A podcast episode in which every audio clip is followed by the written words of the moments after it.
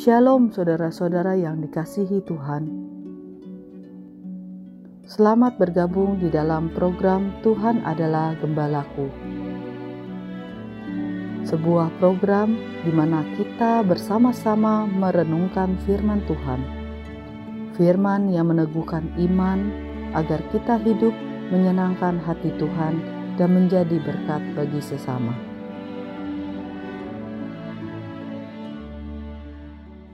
Shalom saudara-saudara yang dikasih oleh Tuhan.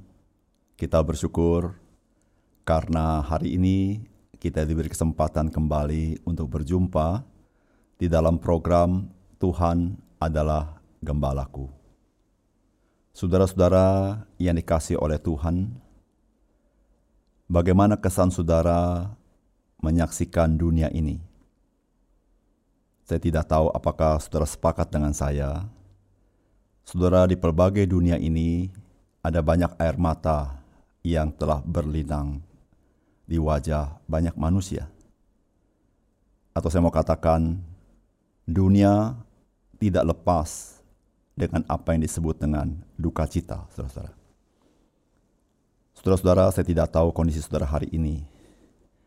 Duka cita tidak pernah mempunyai konotasi yang baik di dalam kehidupan kita. Tapi hari ini, saudara-saudara, kita akan renungkan apa kata Tuhan mengenai duka cita yang terambil di dalam Injil Matius pasal yang kelima ayat yang keempat. Demikianlah perkataan Tuhan Yesus.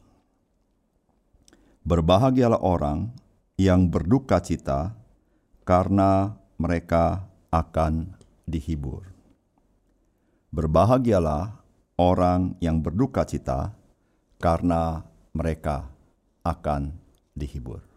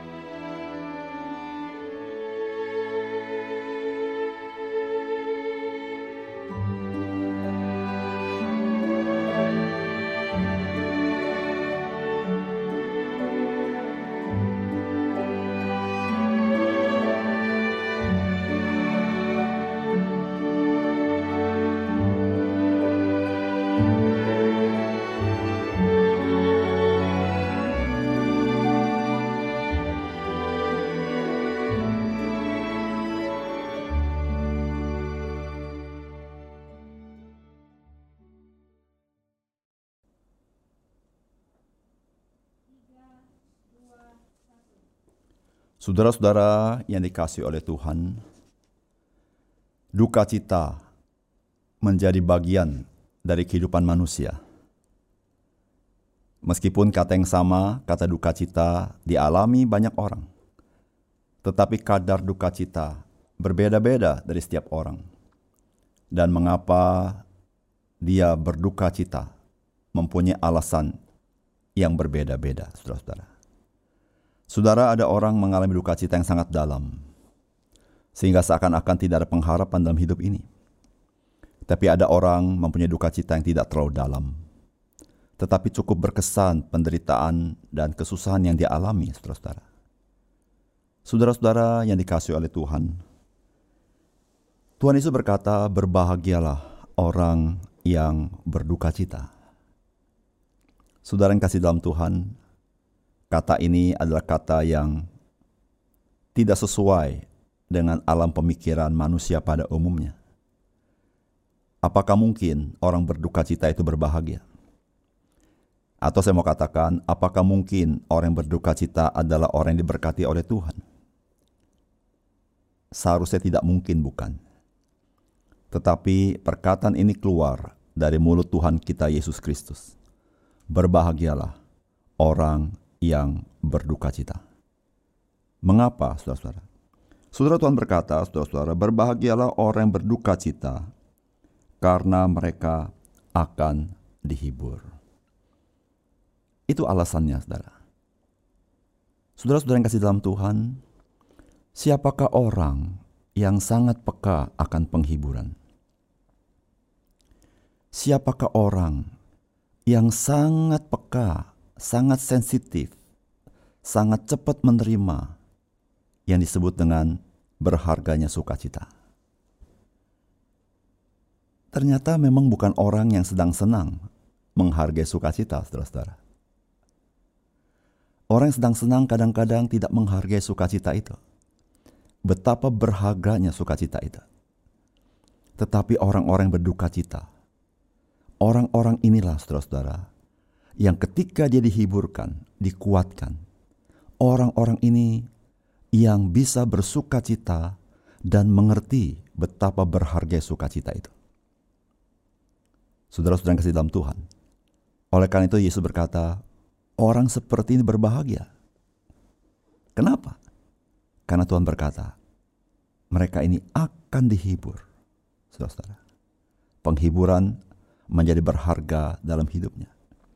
Saudara, jika engkau berduka cita hari ini, ingatlah duka citamu bukan sesuatu keburukan. Engkau menjadi orang yang bisa menghargai kesukaan dalam hidupmu, dan engkau bisa menjadi orang yang bersyukur kepada Tuhan. Saudara yang kedua, saudara-saudara, mengapa berbahagialah orang yang berduka cita karena dia akan dihiburkan? Yang kedua, saudara-saudara, Kenapa orang berduka cita berbahagia? Karena saudara-saudara Tuhan memastikan bahwa dialah yang akan menghiburkan orang berduka cita. Karena Yesus berkata, mereka akan dihiburkan.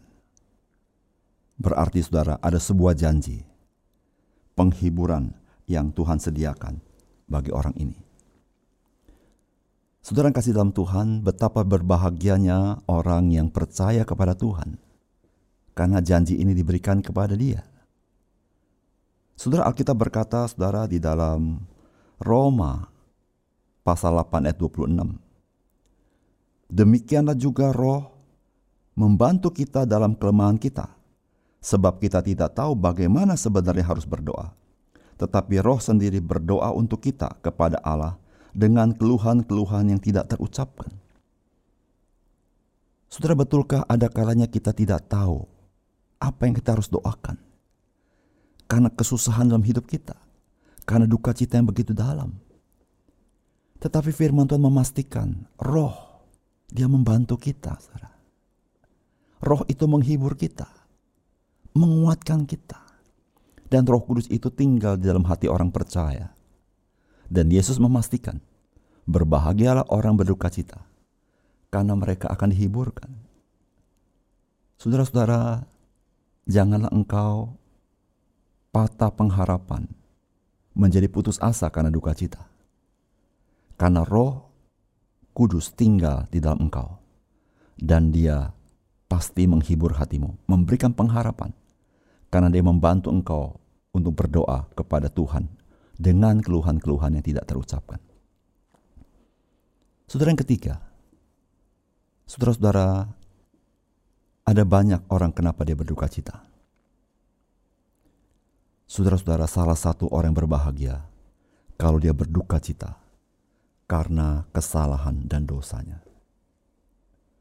Saudara-saudara, orang yang sadar betapa rugi betapa mengerikan hidup dalam dosa, lalu dia berduka cita. Maka di mata Tuhan, orang ini sangat berharga. Orang ini sangat berbahagia. Saudara-saudara yang kasih dalam Tuhan, duka cita atas dosa-dosa kita membuat kita meninggalkan dosa-dosa kita. Duka cita karena dosa-dosa kita membuat kita datang kepada Tuhan. Kenapa, saudara? Karena Tuhan, dia mau mengampuni dosa-dosa kita di dalam Yesus Kristus. Saudara, bukankah orang seperti orang berbahagia? Hidupnya berubah, dosa diampuni, dan hidup di dalam pengharapan dalam Tuhan. Hidupnya menjadi berharga. Hatinya dihibur oleh Tuhan, karena Tuhan mau terima dia, mengampuni dosanya, bahkan memberikan masa depan dalam hidupnya. Saudara-saudara yang kasih dalam Tuhan, bagaimana dengan engkau? Berduka citalah karena dosa-dosa yang kita alami, supaya kita boleh datang kepada Tuhan, menerima pengampunan, menerima penghiburannya. Puji Tuhan untuk firman Tuhan hari ini.